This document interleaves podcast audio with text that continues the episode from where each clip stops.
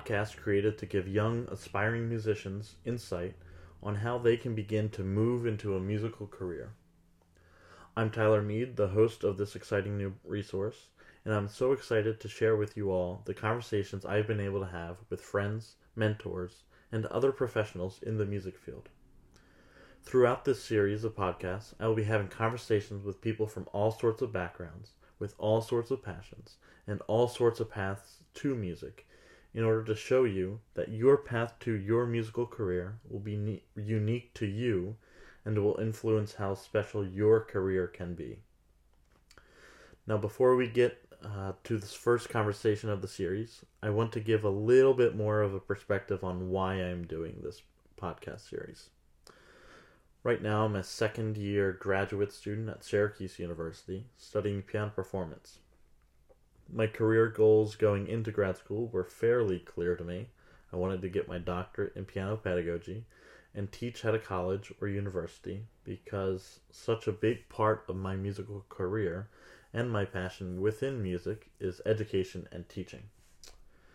Because of this passion, I have started to kind of rethink how I might create a different path towards my goal. This restructuring of my thoughts and my path has kind of led me here. I've grown to not really love the solo aspect of performing as much as I thought, and I can't see myself making a 35 plus year career spending hours of individual time every week to be as success as successful uh, as I would need to be in order to make a living off a performance based lifestyle. I also have discussed with my fiance about passions we have in music and our potential careers, and I keep coming back to education. My whole goal for a piano pedagogy degree was to be able to teach college piano classes more effectively so that future music educators are more comfortable using piano in their teaching through discussion, I eventually came to the conclusion that I would not be able, I would not be qualified enough or knowledgeable enough to make that sort of impact without more experience in the music education field.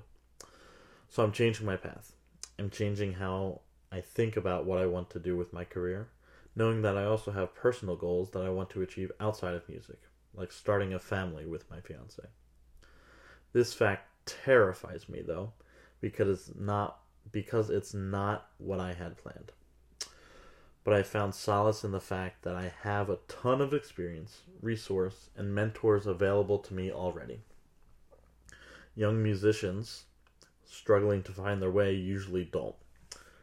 So I want to be one of those resources that provides different perspectives from different people that are already established or have already dealt with the day to day struggles so that you, as a younger musician, can start to move into a musical career more effectively. I truly believe that this podcast will give you valuable insight from other people with differing passions and goals in music. I want to make sure that you are educated about the fact that although you might get the same degree as one of your peers, your path in music will be unique and different and special to you. This podcast title, Music Educated, symbolizes the process we all have to go through in order to be educated about our careers in music and about the various opportunities that we have in such a rewarding career. Now, the first guest of this new podcast is someone that knows better than anyone else what it's like to make this change in paths and change in mindset. During this recorded interview, we had the opportunity to talk about her path to a higher education degree in music, as well as how her experiences have guided her in beginning her musical career. Please enjoy the first episode of Music Educated with my guest, Lindsay Kasmer.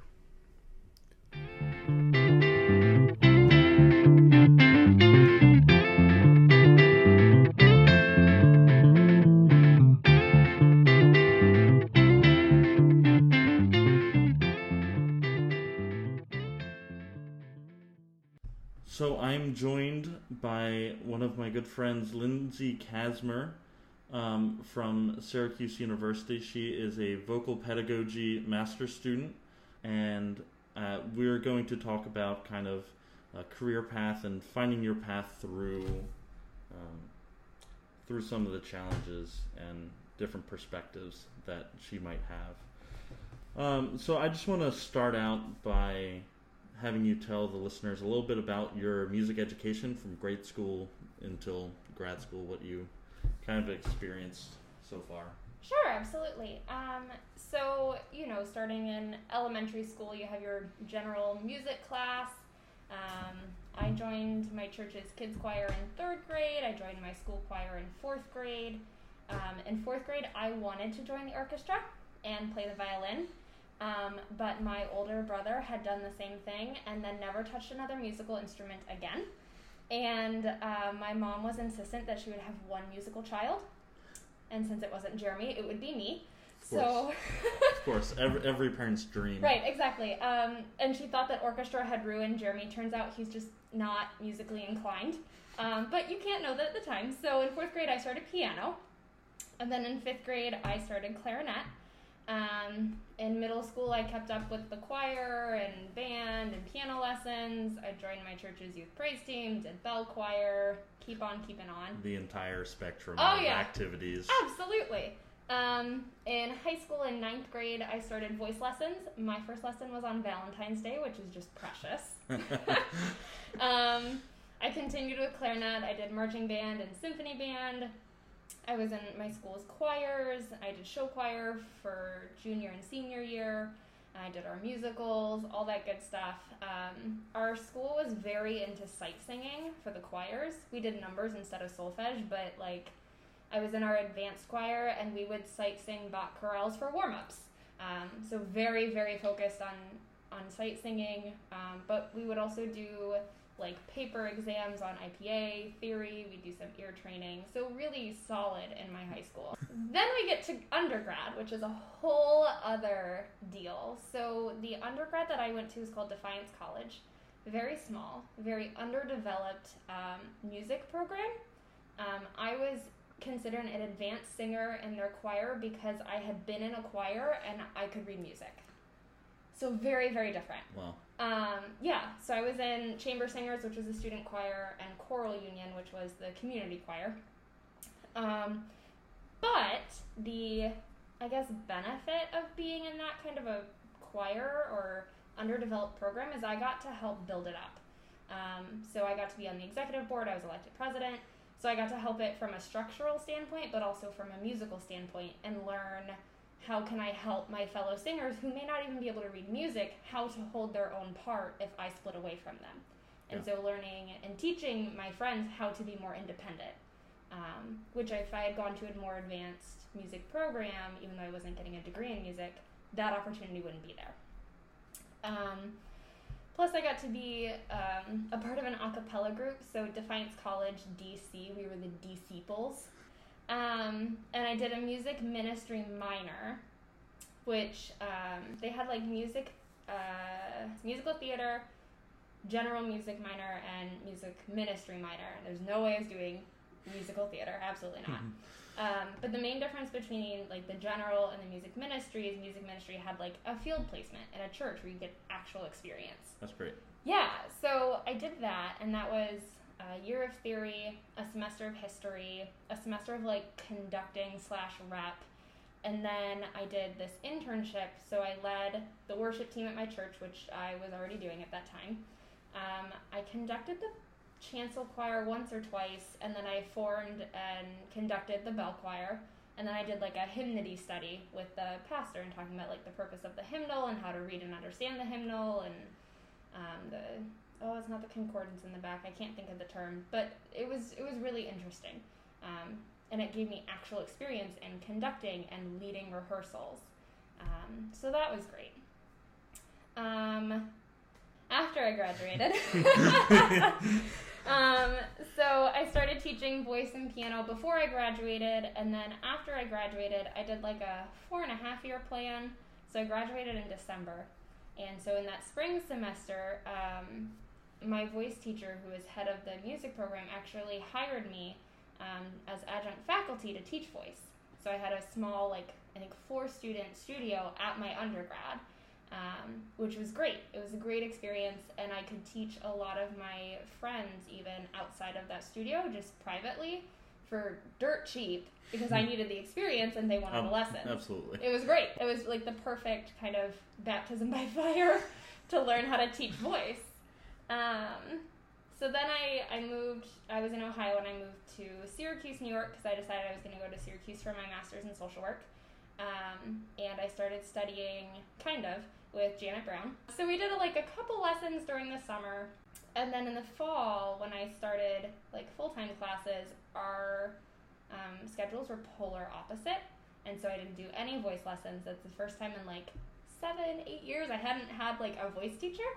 Um, and then in the spring, I did Hendricks Chapel Choir, and she and I were able to pick back up and do lessons again, which was great. Um, I remember that spring semester, she had told me like, "Oh, you should you should audition for the operas, like Syracuse Opera," Yeah. and I laughed because I thought she was joking.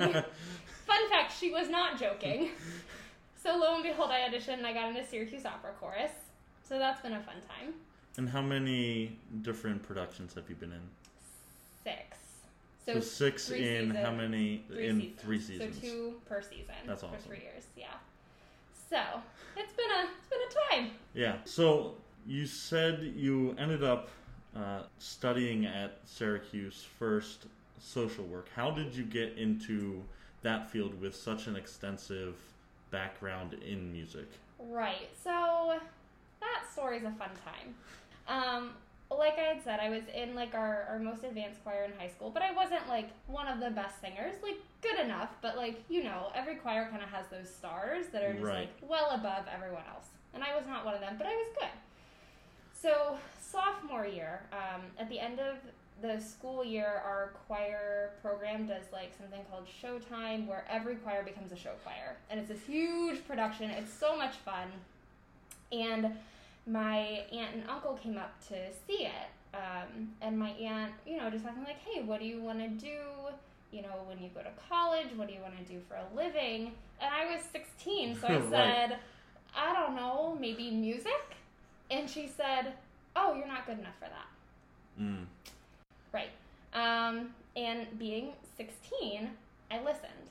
Mm. And so that was rough. I had a similar experience in middle school. Oh, my gosh. so my math teacher, um, when I told her I wanted to teach music, she was Mhm. like, "No, you'll never be a music teacher. You're never good enough." But I had the general music and choir director of the middle school.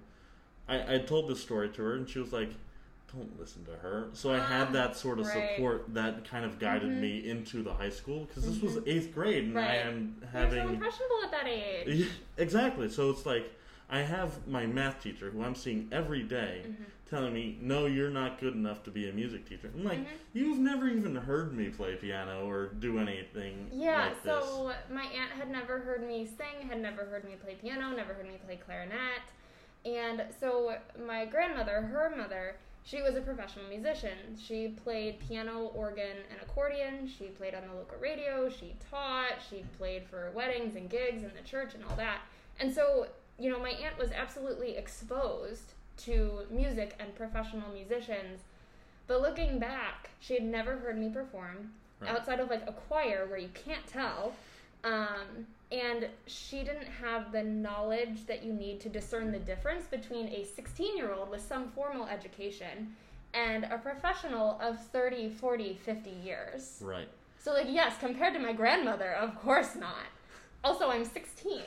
Yeah, and I, I think this is something that I really want to touch on throughout all these episodes of Music Educated is showing that it's all about the passion that we put Mhm. into the music field and not necessarily all about the talent that we might have Mhm. or the talent that people might say that we're lacking. Right. So that that's kind of what I'm trying to get at, and I'm glad you brought that up um, because I'm sure there's so many people out there hmm that have had that that influence and that kind of uh, Oh, yeah. situation happen. And it, it comes back around. So after I decided, okay, I'm not gonna I won't go into music. Um, I figured, you know what, maybe I'll get a minor so I can teach. Because at that point, I think my piano teacher had said, like, hey, you're good enough to give beginner piano lessons. Um, so I spent most of my junior year thinking, I don't know what I want to do. And then my senior year, I was like, I want to help people. I want to be a therapist. I'll go into social work. Um, so that's how I ended up in social work. And then after doing all this musical stuff in college, my voice teacher, um, I got to my senior year and he said, Hey, you're going to do a senior recital. and it was not my favorite experience. Um, it was like 45 minutes, 12 songs, which is decent for someone doing a music minor. The first words out of my mouth after I walked off stage, I said directly to him, I said, that was not worth it. oh my. I eventually like retracted that. Um, but performing is just not my, not my thing. I used to be the opposite. So my high school uh, piano teacher, I didn't start classical lessons until sophomore year of high school. Mm-hmm. So by junior year, my piano teacher made me do a junior recital and then a senior recital. So by the time I got into uh, undergrad, doing Mhm. having a performance degree, it was kind of like second nature, and I've Mm. kind of grown to not actually want to be a performer. I Right. don't want to go out on stage Mhm. and have people tell me I'm not Mhm. good enough every single time. like You no, I'm not. not. I'm not Long Long. like I'm not Daniel Trifonov, Right. but I have this passion that I want to Mhm. express, and there's so many different ways that we can do that. Yeah, so going back to the recital, because that leads to all of this. Okay. It's really a fun time. So, two days before the recital, I ended up doing a master class with my voice teacher's voice teacher from undergrad. We were supposed to do it several weeks beforehand, but schedules and people getting sick and whatever. So, two days before. And we're driving back from that. It's my voice teacher, um, my pianist, and myself.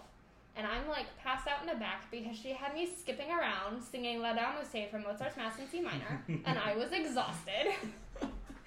and so I'm like in and out of sleep, you know, like quasi awake. And I hear uh, Candace and Andrew talking, um, and I heard Andrew, my voice teacher, say something along the lines of, you know, if Lindsay had gone to my undergrad, she would have done really, really well there. And so I had like a complete meltdown about that that night because I was like, what? Um, I went through with the recital. I finished the semester because the recital was mid April. And then at the very end of the semester, I went to his office and I said, hey, I heard you say this. I was also half asleep. I just want to make sure that I heard you correctly. Um, and he was like, well, yes, of course I said that. I was like, "What? What do you mean?" He goes, "What do you mean? What I what do I mean?" and he was like, "I thought you knew." And I said, "If I known, then I wouldn't have gone into social work." Yeah.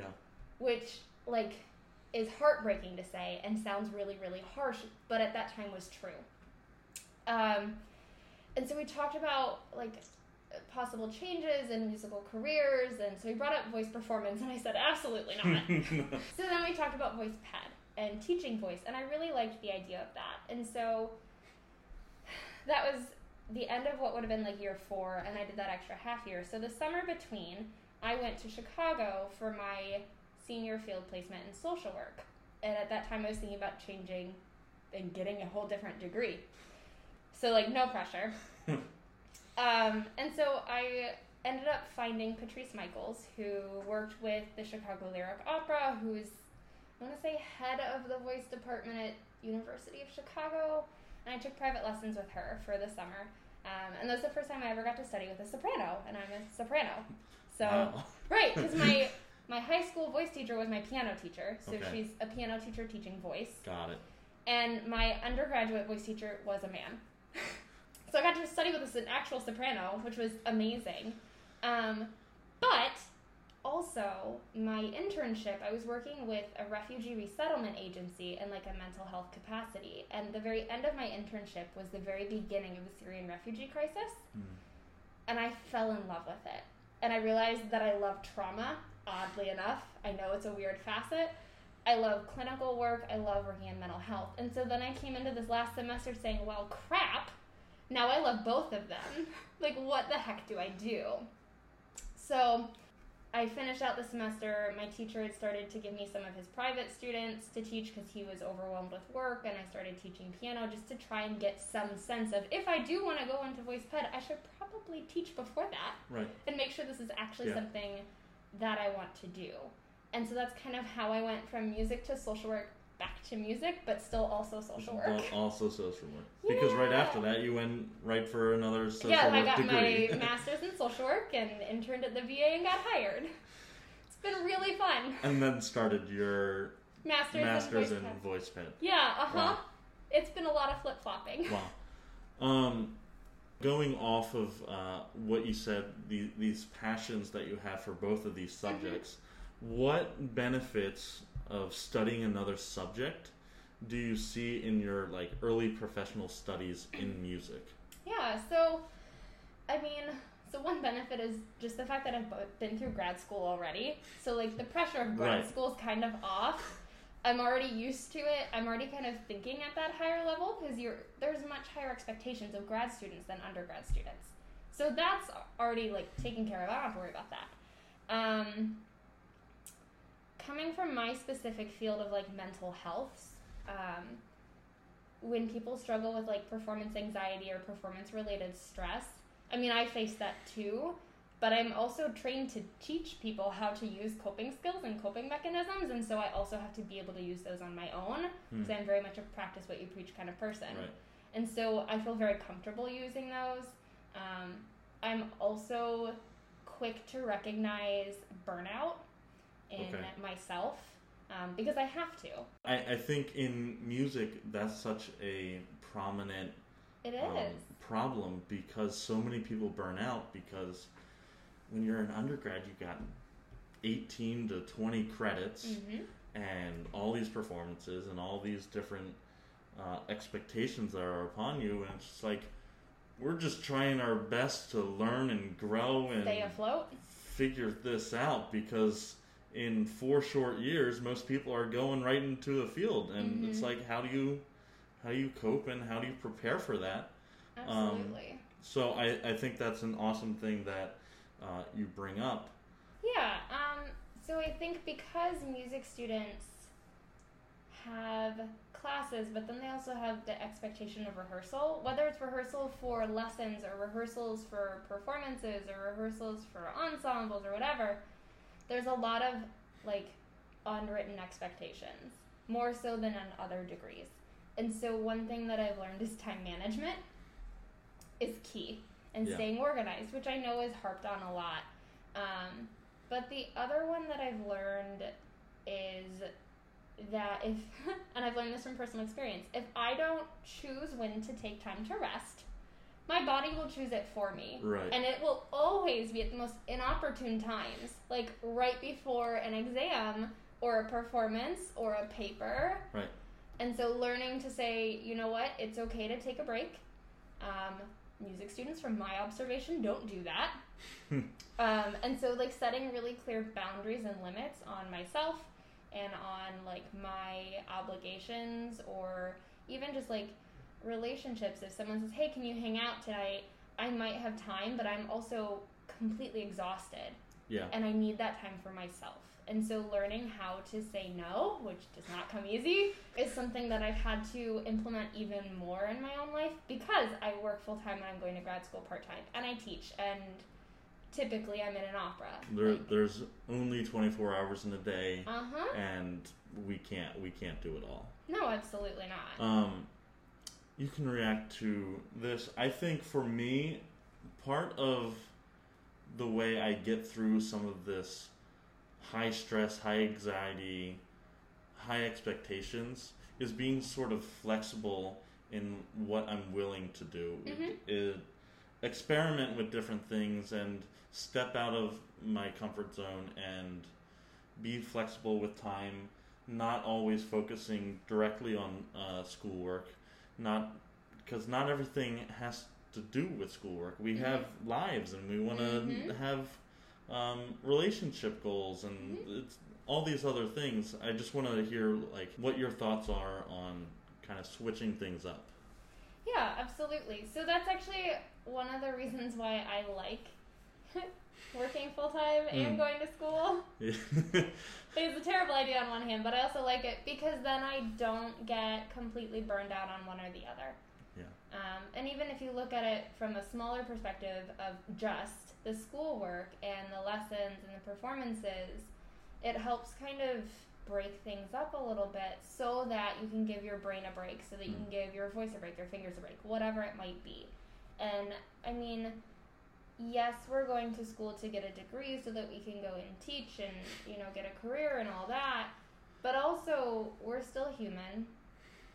We still have other things in our lives that we need to tend to, things that we want to tend to, um, trips that we might want to take, or friendships we want to develop. Like, we can't leave, in my opinion, if you leave school with just a degree, then you missed out on a lot. Yeah. Um, my undergrad was very, very small, under a thousand people, including graduate students. So, but one of the things that I learned from there is with a school that small, what you put in was what you got out.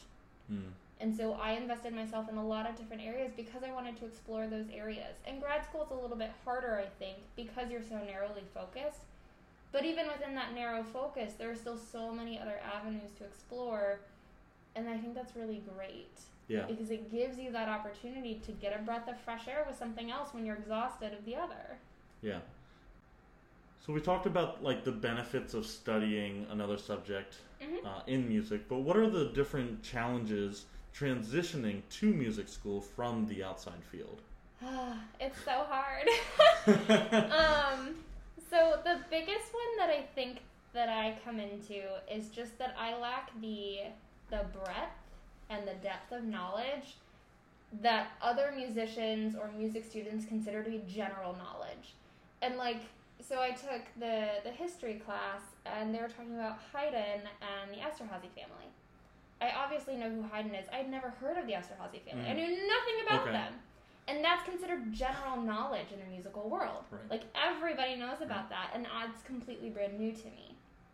Um, but like if you wanted to talk about Erik Erikson's theories of psychosocial development, like hit me up, I got you. So it's just what's considered common knowledge in one field or one area of study is very different than the other. And I'm coming in knowing pretty much none of that. Right. And I, I think it's it's interesting to kind of hear your background uh, growing up with music. I had I hadn't heard that before, and I think that's very interesting because you had such a rich Mhm. kind of music education, Mm-hmm. but it just shows that undergrad is such a different Oh yeah. different beast because there's so much information that we Mhm. need and i'm sure that the challenge is just going through theory and going Mhm. through history like it's so much information that we have to kind of process It is, and like so this summer I've spent a lot of time listening and watching operas just to gain some familiarity, and I think I'm at like 37 or 38 operas. Um, but just to gain some familiarity with what these composers sound like, what their style is. I know of them, but I've not been exposed to them as much, and Right. so it's just trying to rectify that and like catch up. So I know like the tip of the iceberg, whereas most other students know everything underneath the water. Right. And I think I'm guilty of being ignorant to the fact that not everyone has the same background that I Mhm. have. I am so fortunate and so privileged to have the background. I did two years, or yeah, two semesters of theory in high school. But I Mm. also had a private piano teacher who taught me all jazz and all theory that I needed to know for for undergrad. So theory, when I got to undergrad, it was like, oh wait, I know this. Mm-hmm. So it, it's it's definitely something to grow through. Mm-hmm. Um, just being able to realize that not everyone has um, those opportunities to learn all those things. Right, and have the exposure. Right. And I, so one one of the challenges is not having that exposure, not having that academic foundation.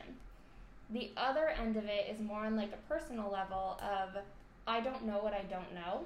Mm. And even when it comes to voice, and I've been studying voice for 12, 13 years now. And so I'm now like I can tell when something fits my voice and I can tell when a song is right for me, but I can't necessarily articulate why. Hmm. And so it's trying to figure out, you know, I look at all these songs, what is it they have in common? And trying to figure out, okay, what where does my voice actually fit with this? And that's been a huge struggle because I don't know what I don't know. And so I feel bad for people I work with because I will frequently ask, like, not how did I do, but what do you see are my strengths? What do you see as areas I need to work on? Because I I'm still trying to figure that out. I don't Yeah. have that insight into it yet because I don't have that exposure of being told for four years in undergrad, this is what fits you, this doesn't, try this, no, not this. Yeah. I- I think that's such a unique perspective though because I think people usually like get caught up in how do I sound? How does this sound? Mm-hmm. I'm just going to sing this because I like this piece and I've heard it a thousand times, but it doesn't fit my voice. So being able to, and I, I, I assume that's probably because you've matured through these different experiences that you've had, um, the ability to kind of recognize that, okay, well, I need to think about this differently Mm-hmm. because I want to be successful in what Mhm. I'm doing, so I need to start thinking about this instead of how do I sound? Right. Yeah, it's a different approach, and I don't know it's necessarily by choice, but just by you know where I've come from and what my path has looked like. Yeah. That's kind of led me to look at it this way. Yeah. I want to switch into more of uh, your teaching career Mhm. since it is such a prominent part of what you want to do in the future with pedagogy. Um, can you talk about what you have enjoyed about the process of starting your teaching career? Yeah. So, I mean, one, I'm always convinced that being a teacher makes you a better student. Um, Absolutely. And so I love like the one-on-one interaction with a student, which makes sense given that I'm a therapist. like, no surprise there. Um, but I just love getting to know them as a person and walking along with them and seeing their growth. And I like finding out what motivates them. So with my voice students, you know, they'll say, "Oh, I really love this song after we've been working on it," and I'll say, "Okay, what what do you love about it? Why do you love this song? What is it that stands out to you with this?" Um, or I've, I've flat out asked my piano students, "Hey, why do you like piano? What do you enjoy about it?" Um, and it's always interesting because they always have different responses, Right. and it could be different responses from kids in the same family or different responses from the same kid a year apart from one another. Um, and I just I don't know. I like like for my voice students, I've gone to see them in musicals that they've been preparing for. Or one of my piano students, she also does ballet and she danced with like the Syracuse City Ballet and I went and see her, saw her in a couple of ballets. And so being able to invest in them and not just the 30 minutes a week I see them for a piano lesson Yeah. 45 minutes a week for a voice lesson, but like investing in who they are and realizing like, oh, this person actually cares. It's not a job for them. Yeah.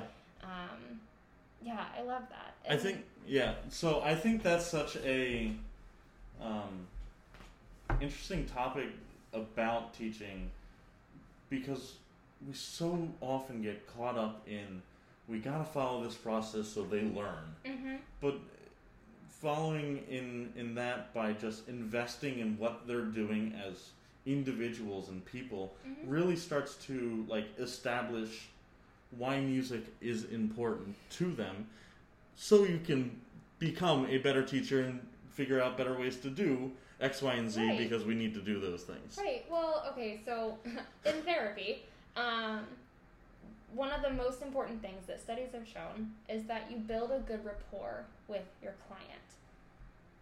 Everything else can come after that. But if you don't Yeah. have a good relationship with who you're working with, it doesn't really matter how brilliant you are as a teacher, as a therapist. If you don't have a good relationship with your students, they're not going to learn as well as if you did. And so to me, investing in them and spending that time with them to pay ten dollars to go see a high school musical, a middle school musical, that's worth it because they realize that someone cares and someone is invested in who they are. Uh, and that's again what i'm trying to uh, get at with this music educated podcast is just we need to educate students and these young um, musicians so that they can be more successful in what they want to do and have the information to to do it. Absolutely. And I think, like you were saying, you know, finding ways to not just have a regulated lesson is important. So, like, one of the things that I've found that I love to do, um, I've done it more so with my piano students than voice, but um, every now and then they'll come into the lesson, and I don't really give them any warning, but they come into the lesson and I say, hey, guess what? Uh, today you're the teacher. I love that exercise. And they give me the lesson. And it's, you know, you prompt them a little bit differently when they're seven versus 14. Right. But I love doing that because it makes them think in a different way. They actually get to see things from my perspective. They make them actually think. I make them pay attention because I will mess things up on purpose and they have to catch it. And I purposely, I, I do that exercise too, and I purposely mess up exactly what they Mhm. mess up so they can really see see what they're yeah, doing. so. absolutely. And like I was never taught how to teach. When I started teaching piano, I remember my first student was a little seven year old. He was adorable. And I came into my first lesson thinking, oh my gosh, I have no idea how to teach him. Like I was never taught how to teach and so I structured it based off of what I learned and how my teacher taught me. But I don't want my students to have that same experience. Right. And I mean, who knows? None of them may ever teach music. But also, if one of them wanted to teach piano to one of their kids, or just you know the neighborhood or whatever, whatever, I want them to at least have some experience with that, so they're not absolutely terrified like I was yes. when they first give a lesson. And it's like a it's a no fear situation. I'm their teacher. I give them stickers. Like we have a great relationship. so if they mess up in a lesson teaching me, there's no harm done. Right. Leonard Bernstein paid his way through early piano lessons by teaching younger kids. Mhm. It just shows that when you're teaching, you're growing in such different ways Mhm. that that lead to uh, probably faster and meaningful growth. Absolutely. Um, how have you started to market yourself in the music field? Uh, particularly because someone with two degrees in social work Mhm. coming into this music field where it's just like you have to do it this way and Right. it, so talk about how you kind of market yourself uh, into this career in music Yeah, so I mean, first things first, I'm always very transparent about my background. I don't have a degree in music. I have a minor in music. I have many years of lessons and experience and things like that, but I don't have a degree in music, and I'm very upfront about that. Um, I mean, the Y hired me. I teach at the YMCA. They hired me knowing that, and every parent that I spoke to when they wanted, you know, when they got referred to me for lessons, I told them that. They also knew that I was either going to work on a degree in music or I currently am. Um, but I'm always very upfront about it. And then it's finding ways to explain how my experience as a social worker is actually beneficial, Yeah. also as a music teacher. And so I talk about how, like, I'm very strengths based and I like to reframe things. So, like, instead of saying someone's strengths and weaknesses, I'll say their strengths and their opportunities for growth.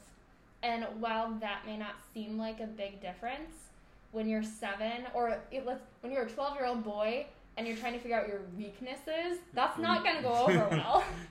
right and so, understanding like strengths and opportunities for growth, even that makes a big difference.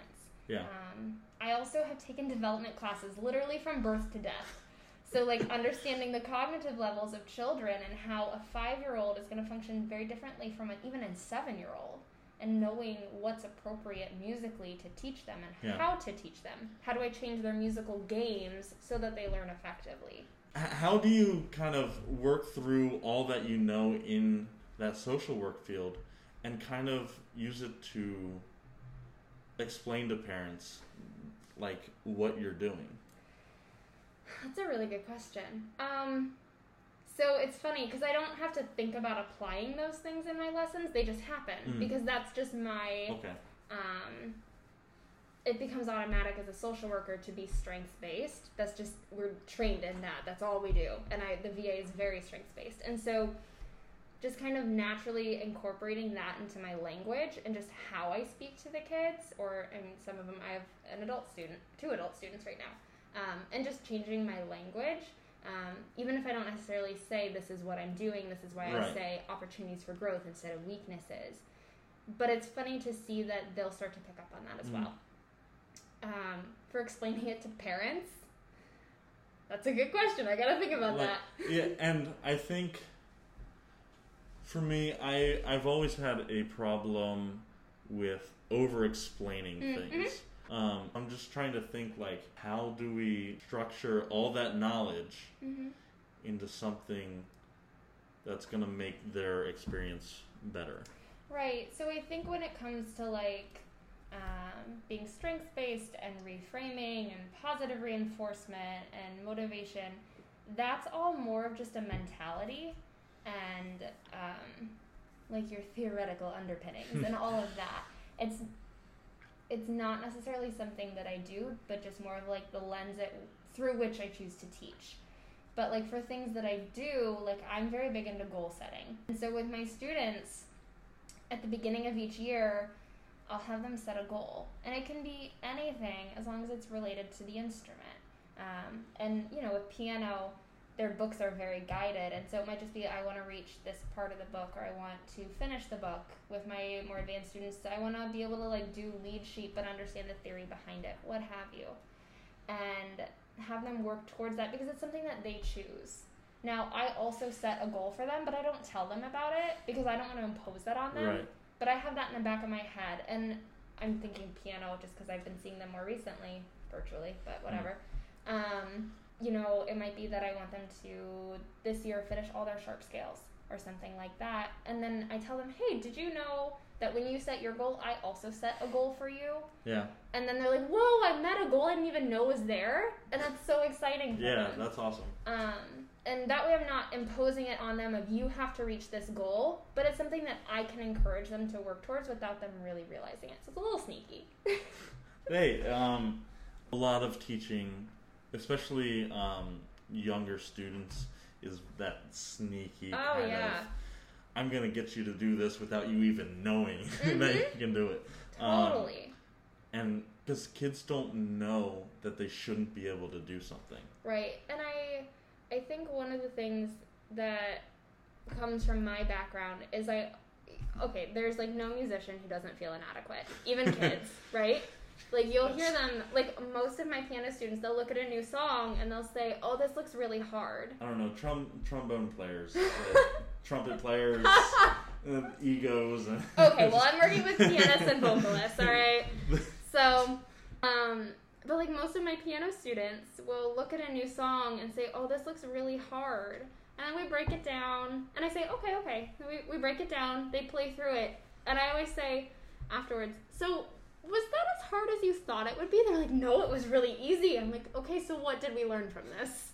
Like, challenging kind of that thought of just Yeah. because something looks hard doesn't mean that you can't learn it. like what you just said, and you took it a step further, and you asked, "What did we learn from this?" Mhm. So I really, I really like that. I'm going to use that. In my. I haven't used that, and uh, again, that's another thing. I just want to get information from Mhm. people and experiences from people because Mhm. that's really what's going to guide our careers for uh, forward. Absolutely. Is not all this textbook information that we're going to Mhm. need. It's all these experiences. So I, I just love those uh, different perspectives uh, that you're giving now because I'm definitely going to steal them and use them. Right. Well, and so like you said, you know, you're you're prone to over explaining things, and I'm the same way because I want to make sure someone understands Yeah. something. But one thing that I've learned in my other field is that the more I get the other person to talk, whether it's a client or my student, the more I get them to talk about what's going on, what they learned from this piece, how they responded to it, whatever, the more they learn, not just um, the music, but how to respond to the music, how to, to learn a new piece. So it's a lot about like eliciting their feedback and asking those questions. So what did you learn from this? Instead of me saying, "See, it wasn't so hard, I told you," Yeah, but getting them to say it yeah, because then they actually believe it because they're the ones who said it. Yeah. Like you're more likely to listen to yourself than you are to others sometimes. yeah. Um, what are a few ways you've you talked about every musician's gonna feel inadequate? So Mhm. what are a few ways that you feel like you have feelings of failure in your teaching or other aspects of your musical career? Mhm. Are there any tips that you would give for younger music students about how to kind of work through those feelings?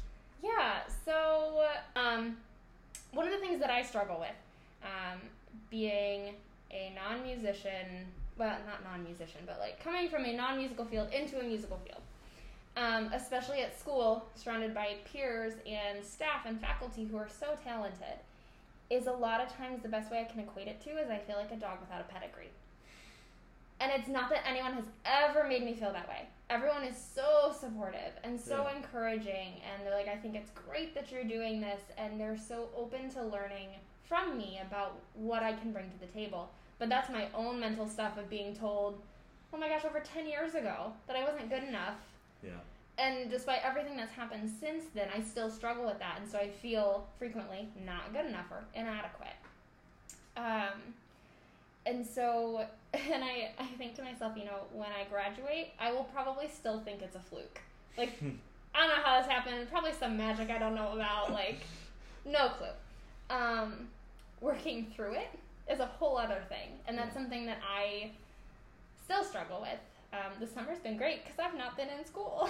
I think a certain level of my anxiety going back uh, to school, how am I going to get back into this mindset Right. of what I need to do? Yeah, well, and that's where it comes with like motivation.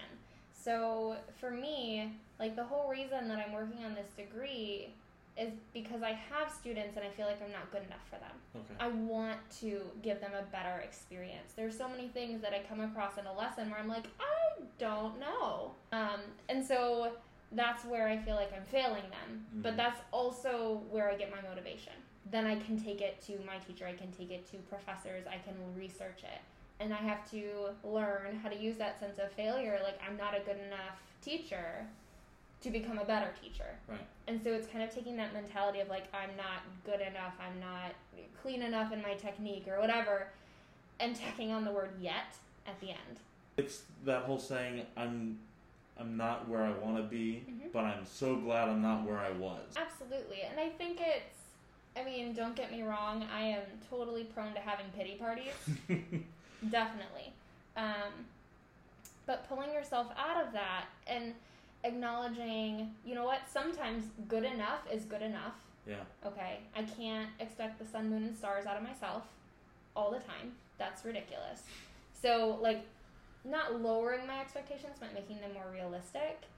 And then acknowledging everything that I've come through thus far. How Yeah. much I've changed in the past six months, how much I've changed in the past year, in the past 10 years. That's huge. My musical growth is crazy compared to where I was 10 years ago. Yeah. And so it's kind of giving myself that perspective and giving myself that grace to be like, you know what? I'm not good enough yet. That doesn't mean I can't get there. And then finding what's my motivation to get there, which for me is my students. Yeah. And then finding out what resources do I need.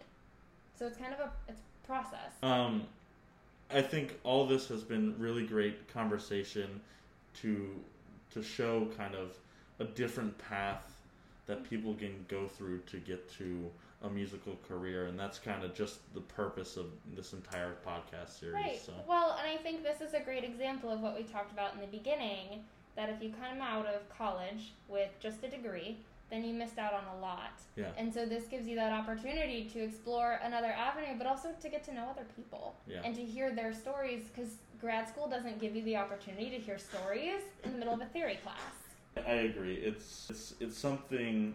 There's something to be said about how we kind of use our experiences to to move into some sort of uh, profession. But I think understanding that there's not one path that you need to go through Absolutely. uh, i- is definitely something that I hope people can take away from not only this uh, episode, but future episodes of Music Educated Podcast in the future.